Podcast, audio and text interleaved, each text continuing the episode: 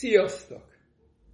A haláltáborokban 44-ben volt Tesler Anna Kárpátaljáron a testvérével. És nagyon aggódott, hogy mikor lesz Jom Kipur, hogy tudjam bőtölni. Erre volt ott az egyik fiú, és megkérte tőle, figyelj, feltétlenül szóljál nekünk, hogy mikor lesz Jom Kipur. Azt mondta, rendben van, pár nappal, pár nappal később azt mondja neki, ma este van Jom Kipe. Jó, erre, mikor kapott azt a kis darab kenyerket, vagy ilyesmi, azt eltette, eldugta a ruhája alatt, hogy majd holnap este fogja enni, egész napon bőteltek. Hát másnap, na este majdnem sötét volt, oda jön ez a fiú, és azt mondja, elnézés, elszámolta magamat, ma este van Jom Kiper. Már olyan késő volt, hogy már nem tudott enni, már naplemente után volt.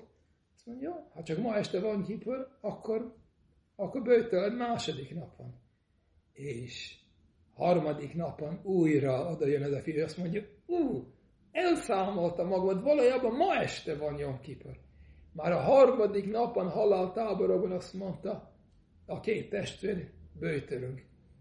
Másnap délután már utolsó erővel dolgoztak, csináltak, amit kellett csinálni, és azt mondta, azt mondta jó Istenem, arra kérlek, hogy legalább egy nap a háromban legyen egy jomkipa. Már három napot bőtöttek, de legalább egy legyen belőle jomkipa.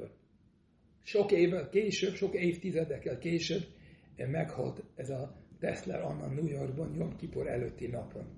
Mi hál' Istennek nem vagyunk olyan helyzet, pontosan tudjuk, mikor van a Jom Kipur, de adjan Isten, hogy az egy napos Jom Kipur tényleg egy valódi bőt legyen, egy valódi megtérés, és legyen bűnbocsánat, és induljunk a, a, helyes, a helyes útra, ahogy zsidóknak kell.